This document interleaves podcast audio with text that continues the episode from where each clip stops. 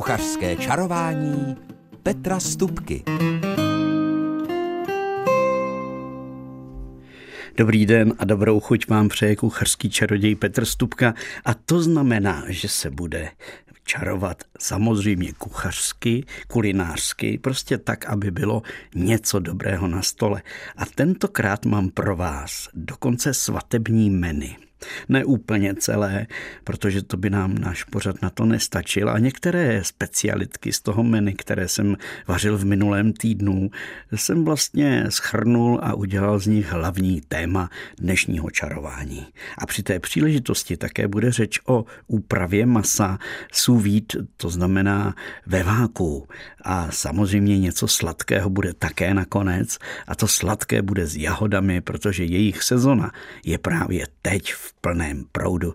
Tak dobrou chuť, eh, dobrou náladu a dobrý poslech. V kucharském čarování mám pro vás, jak jsem řekl v úvodu, menu ke všemu svatební, které jsem připravoval teď v minulých, minulých dnech a teď vás s tím menu seznámím. Zvěřinová paštika, to je velká tradice, protože ta svatba se koná uprostřed lesů a byla podávána se sírovými křupinami, ale ještě co navíc, speciálním okurkovým salátem, do kterého se dává nakládaný zázvor. Eh, určitě mám recept na takovéhle okurky za chviličku, za chviličku prozradím. A k tomu byl ještě žitný chléb, tak to byl, to byl předkrm. Potom byl svadební vývar, s nudlemi a játrovými knedlíčky. No dělali jsme játrovou rýži, protože je snáze vyrobitelná a snáze i konzumovatelná, než ten neposedný, často tuhý eh, játrový knedlíček. Ostatně eh, recept, jak udělat játrové knedlíčky nebo játrovou rýži do polévky bez lepku, vám povím také za chviličku. No a jako hlavní chod byla jelení kýta, která byla protknutá slaninou, tedy prošpikovaná, bych to řekl česky úplně úplně správně a ještě k tomu byly přidány bylinky a byla upařena vlastně při nízké teplotě 61 stupňů po dobu tří hodin.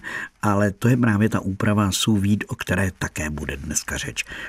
A k tomu, k té kýtě jelení, byla šípková omáčka, ale ne taková ta smetanová, naopak přírodní a zapékané ve smetaně zapékané brambory se semínky.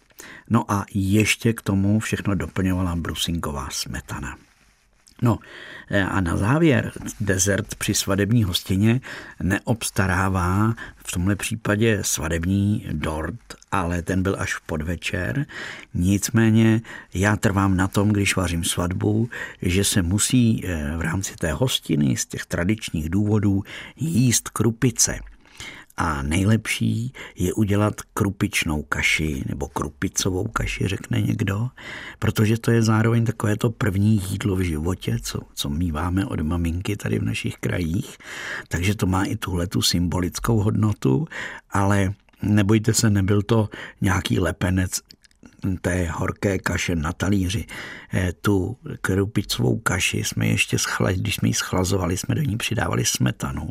A potom k ní už na stole na tom talířku přidávali ještě zmrzlinu a jahodový tartar, to znamená posekané lehce nasládlé jahody s mátou a samozřejmě šlehačku a ještě mandlový griliáž, takže z toho, z té krupicové kaše byla vlastně nádhera a chuťová lahůdka na talíři. No, tak to bychom měli za sebou meny. A slíbil jsem vám, jak udělat okurky trošku jinak, než jsme zvyklí. Tak věřte, že stačí velmi málo, abyste si k té okurce jenom pořídili buď tedy čerstvý zázvor, ten nakrájeli na tenké plátky a s trochou octa a cukru, případně i soli, ho vařili, vařili, vařili, až jakoby e, bude, bude měkký.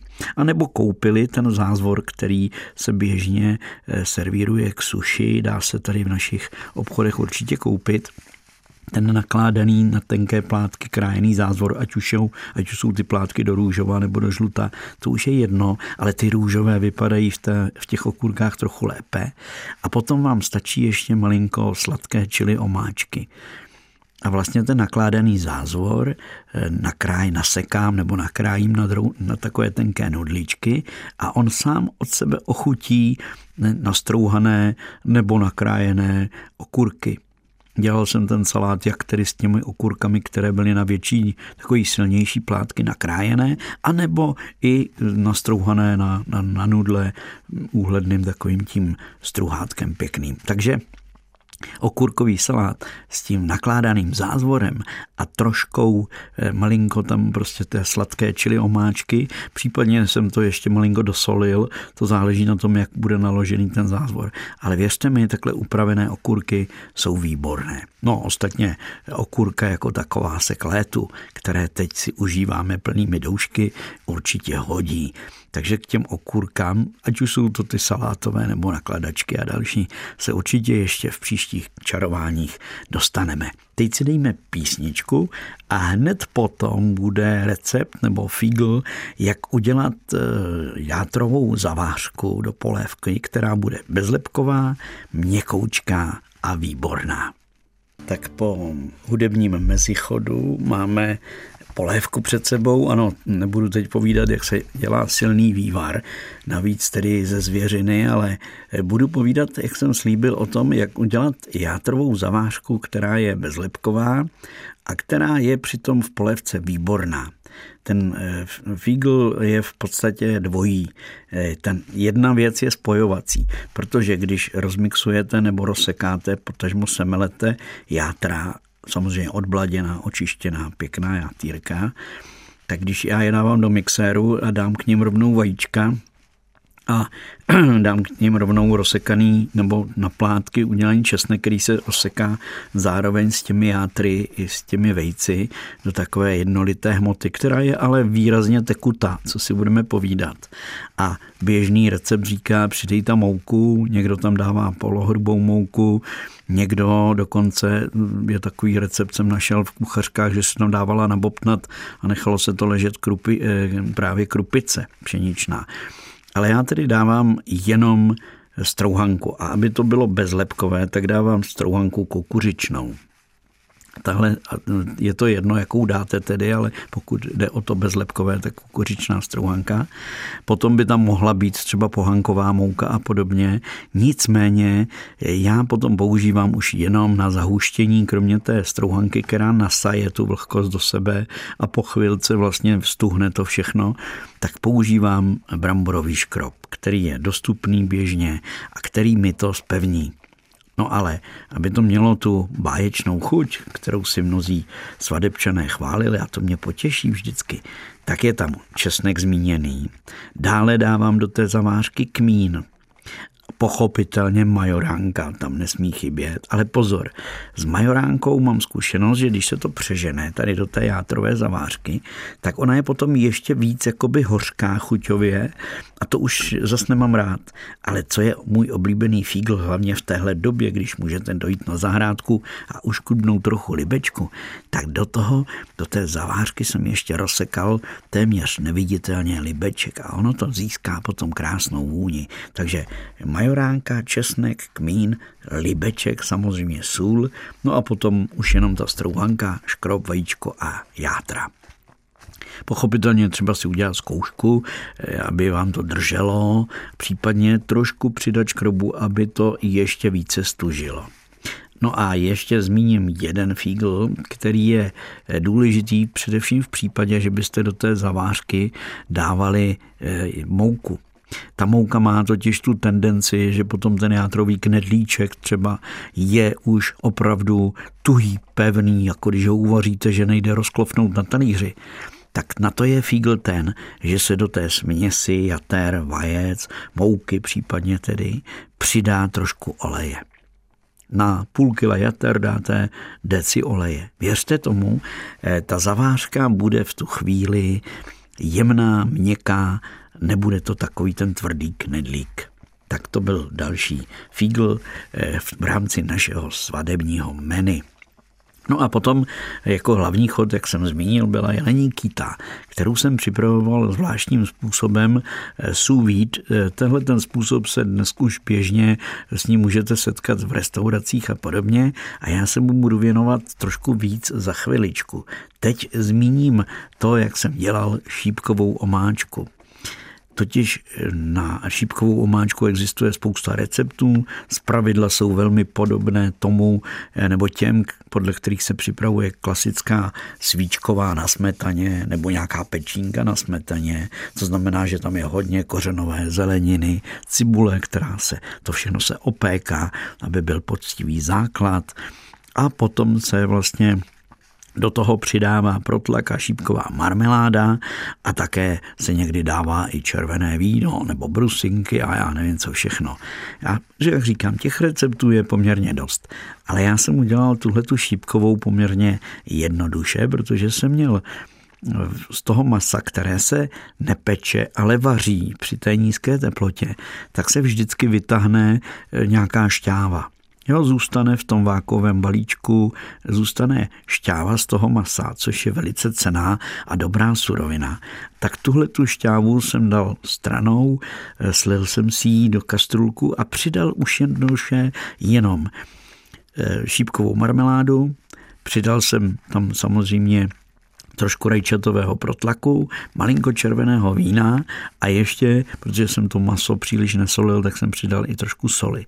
Eh, cukr není třeba, protože to šípkovou mar, ta šípková marmeláda je pochopitelně dostatečně slaná, ale nedával jsem tam nic kyselého, jenom to víno, které tam bylo a nebylo ho tam mnoho, takže to byla taková slano-sladká eh, omáčka a já jsem, eh, přiznám se, že jsem vlastně jí dál nezahušťoval, protože ona, eh, nedělal jsem jí mnoho, byla to vlastně jenom taková šťávička k tomu masu, takže byla zahuštěná jenom tou marmeládou, protlakem, prostě jenom takhle přirozeně.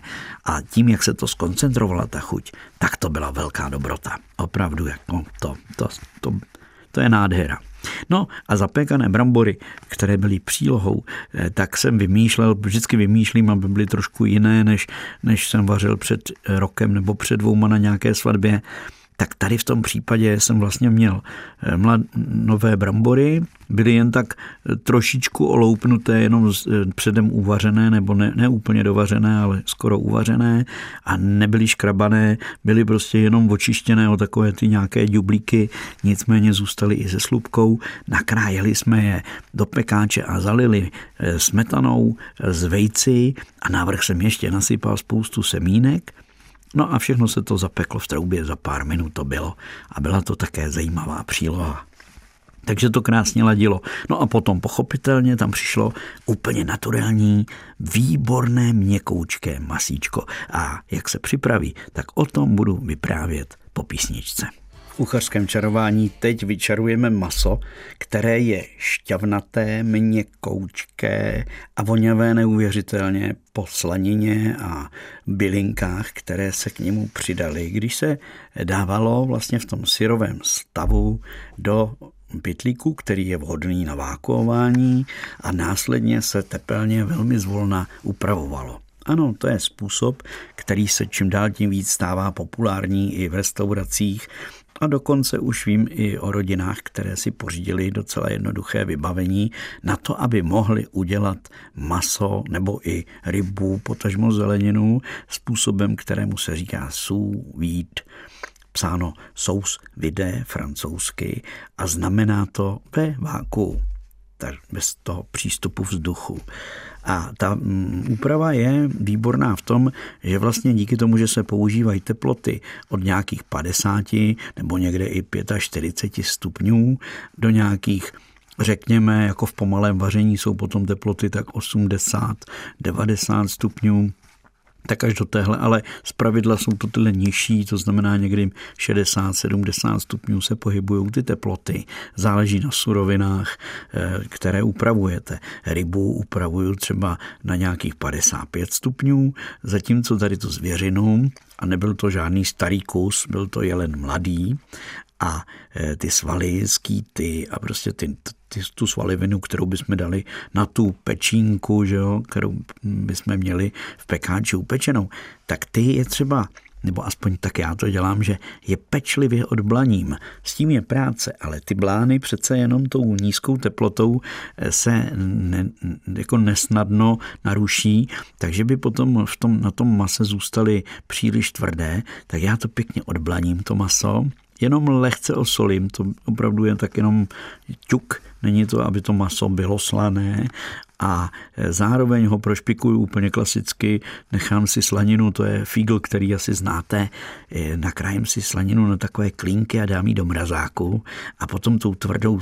zmraženou slaninou docela snadno do toho masa, tam, kde si naříznete takovým tím jemným tenkým nožem ten prostor, tak docela snadno tu zmraženou slaninu do toho masa zasunete.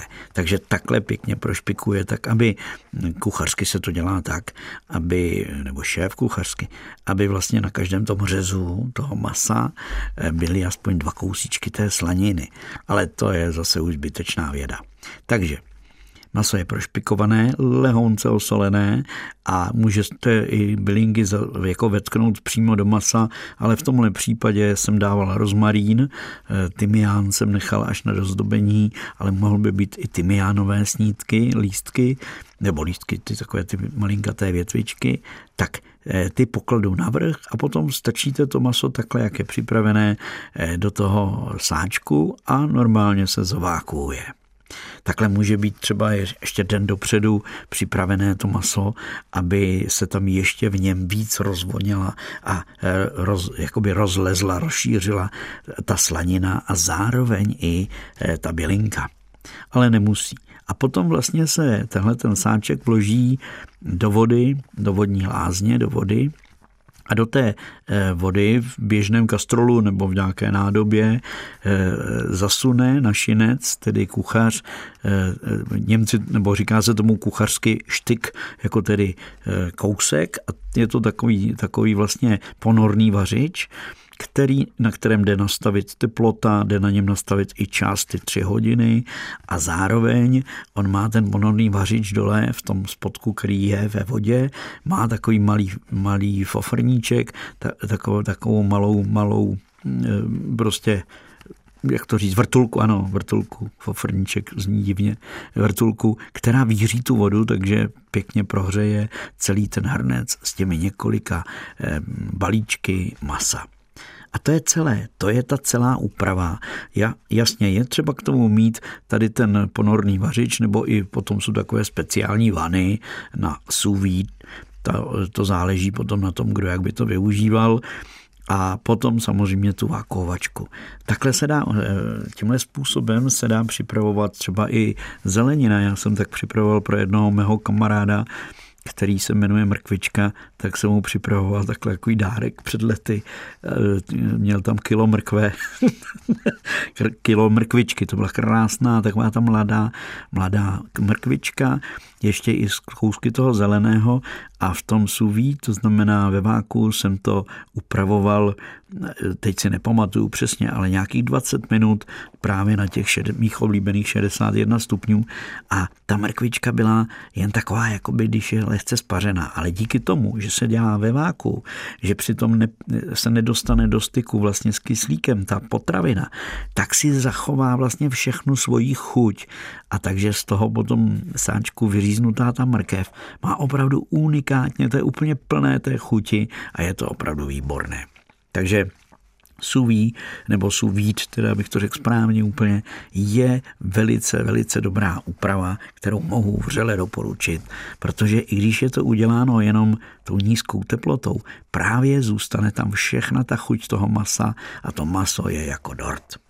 Tak, tak to jsme probrali tu jelení kýtu, brambory, no, takže to máme téměř eh, hotové to menu, ale ještě vám povím, jak jsem dodělával tu smetanu, už jsem to řekl sice v úvodu trošičku, eh, teda smetanovou krupicovou kaši eh, na studeno, když se podává kaše, tak se tomu říká flamery, takže smetanové flamery, se zmrzlinou bylo na závěr. A aby to nebylo málo, tak vám k tomu ještě přidám recept, originální francouzský recept na eh, jahodovou, eh, jahodovou dobrotu. Je to taková eh, nastudenou udělaná bábovka, která se dělá z piškotů, krémů a pochopitelně jahod a které se říká šarlota. Když se řekne kaše, krupicová, potažmo ovesná, tak eh, určitě mnoho lidí pokrčí trošku nos a nebo, nebo se takového zamračí a řekne si, Ježíš Maria, proč tohle, to už jsem měl mladý. Když jsem byl mladý, už jsem toho vlastně dost. A já musím říct, že to není pravda, protože když se dobře udělá kaše, Mimochodem, hlavní fígl je, že tu kaši je třeba osolit. Jakmile děláte kaši, ať už takovou či makovou, a je neslaná, jenom sladká, tak v tu chvíli to není ono to je taková prázdná chuť, ta sladká, ale když to trošičku osolíte, tak to dostane úplně jinou dimenzi.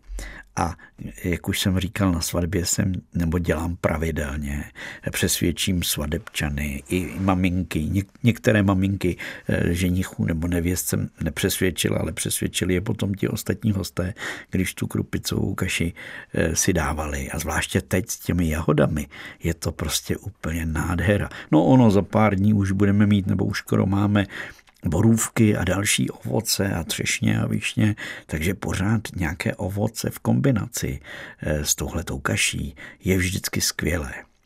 A já jsem tedy dělal tuhle tu krupicovou kaši, jak už jsem zmínil, takže vlastně za prvé do té kaše při tom samotném vaření přijde pořádná porce másla, takže ta kaše už sama o sobě je eh, jako tučná, krásně tím, tím mléčným tukem prostě provoněná. A zároveň ještě když tu kaši hustou uvařím, dovařím ji, tak potom je třeba jí míchat, aby v ní nebyly žádné pucky, aby to byla hladoučká kašička, tak je třeba jí schlazovat pěkně pozvolna a pořád míchat. A při tom míchání do ní, protože ten základ je hustá kaše, přidávám ještě smetanu a zase 33% poctivou smetanu, které, které přijde, řekněme, na, když budete dělat kaši z pěti litrů mléka, tak jeden litr smetany nakonec za toho přijde. Takže vy opravdu máte úplně úžasnou jemnou kaši. Můžete do ní případně přidat trošičku želatiny, aby lépe stuhla, ale není to nutné, aby ta kaše byla kaší. To je, jakmile to vystydne, tak ona stuhne a to je ten cíl. Takže já jsem tu kaši v rámci té svatby potom rozlil, nebo společně s mými pomocníky jsme rozlili tu kaši do takových plastových kalíšků obyčejných a Potom při tom samotném podávání, když ta kaše stuhla, jsem ji vlastně lžící vykrojil, jako vybral z toho kalíšku a postavil na, na, na ten talířek, takže vlastně tam vznikla taková, taková jakoby nok z té kaše, který byl dole placatý a na něm vlastně stál. A tuhle tu kaši jsme dosypávali griliášem, to znamená opraženými mandlemi, které se nakonec dají do měkkého karamelu a potom to všechno stuhne, pak se to všechno rozdrtí, rozláme a tady tou směsí těch mandlí a toho karamelu jsme tu kaši přizdobili. No a jak už jsem řekl, byl k ní ještě ten jahodový tartar, což jsou vlastně posekané jahody, Část těch jahod jsme vyloženě rozmačkali, ale jenom tak jako ani ne, a tak pětinou. A Zároveň jsem zvlášť si rozvařil trošku přírodního cukru, eh, protože eh, kdyby jsme do tohohle dávali moučkový cukr, mě to v těch jahodách nechutná. Já mám radši, když s pár lžícemi eh, dáte pár lžic vody a dáte na to prostě 20 dekat tohohle přírodního cukru, během chvilky se to rozvaří na takový syrup a do toho jsem nasekal čerstvou mátu peprnou, pěkně ze zahrádky, za kuropění natrhanou a potom vomitou a nasekanou a tím jsme vlastně ty jahody pokrájené a z části teda rozmačkané spojili. A vznikl vlastně takový takováhle směs, kterou jsme vychladili, prochladili a bylo to úplně úžasné. Ale já jsem vám slíbil ještě Charlotu. Charlotte je totiž eh, francouzská, původně tedy francouzská specialitka. Dneska se Charlotte dělá po celém světě na, různý, na různé způsoby. Doko, dokonce teď v poslední době jsou populární takzvané Charlotte Savory, což je vlastně slaná variace na tu sladkou, o které teď budu mluvit. Základem je forma. Aby to byla šarlota, tak by to měla být forma podobná, řekněme, trošku naší bábovce, ale z pravidla nemá tak, tak jako to, to žebrování je udělaná a nemá uprostřed tu díru, kterou naše bábovka mívá. ale je to konická forma, že má její vršek, má ta šarlota být na vrchu užší než prostě v té spodní části. A zás, základem jsou vlastně eh, cukrářské piškoty, které se střídavě prokládají do té formy s ovocem a nějakým jemným krémem ať už je to nějaký žloutkový krém, nebo to bude nějaký e, sírový nebo tvarohový, e, v našem případě klidně by to mohl být tvarohový, ostatně na něj, na ten tvarohový krém mám tady receptík pro vás. Takže to je celé a ta šarlota se takhle vyskládá a nechá stuhnout v lednici a potom se samozřejmě porcuje a zbaští. Dělají se také takové mini šarloty, jako by jsme řekli, že jsou to mafiny, ale eh, Charlotte by měla být na výšku trošku vyšší, než je, než je mafinka. Mafinka je taková nízká, že jo? ale tohle to by mělo být přece jenom takový, takový jako by opravdu mm, komolý kužel. Tak. No a eh, ten recept, abych nezapomněl. Tak když vezmete čtvrt kila našeho měk, měkkého, ať už bude tučný, já bych použil tučný, ale může být i polotučný tvaroh, tak na něj podle toho francouzského receptu patří 50 gramů eh, cukru moučka. A zároveň tam patří máslo, které se má nechat rozměknout a toho tam patří, poslouchejte dobře, 100 gramů. Takže představte si to, že tam je 10 deka másla, trochu cukru a čtvrt kila tvarohu a potom ještě teda vanilka nebo aspoň vanilkový cukr a šťáva z poloviny citronu. A z tohohle všeho se vyšlehá stejnorodá hmota. V podstatě, když to řeknu jednoduše a nechci dělat nikomu reklamu, jakého si lipánka máte před sebou. Jo.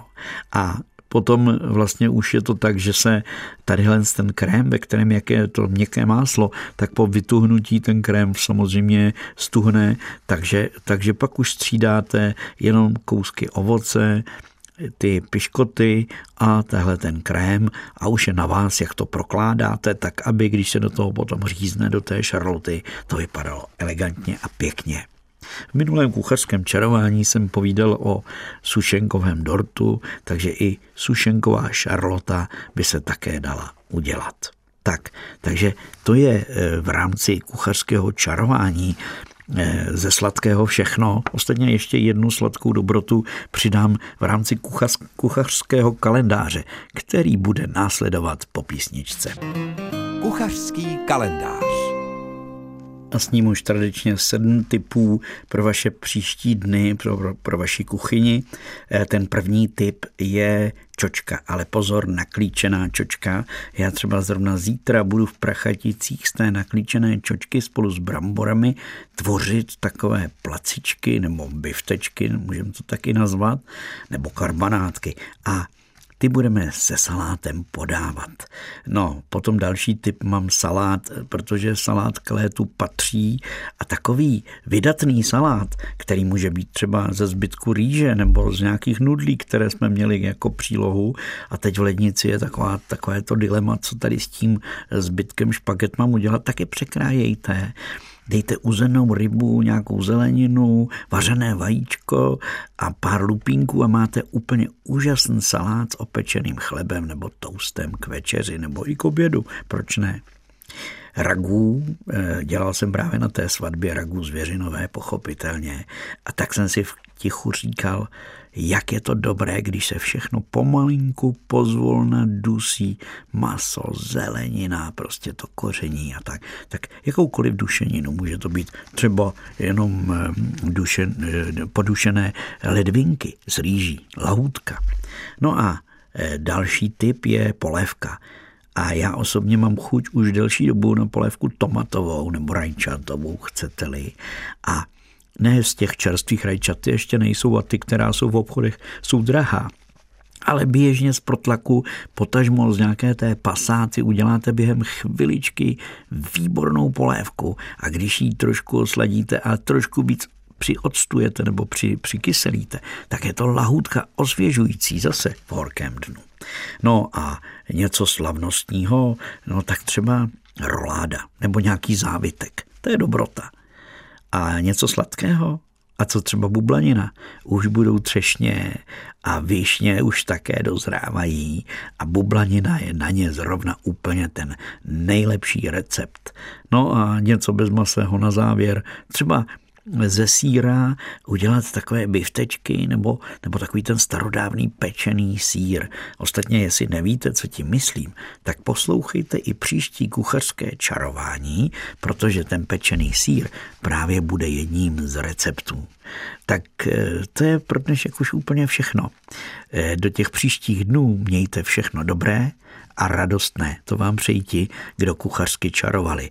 Jirka Plch s rozhlasovou technikou a do mikrofonu věřím, že libé chutě eh, tvořil a snažil se vám nějakým způsobem zprostředkovat kuchařský čaroděj Petr Stupka. thank you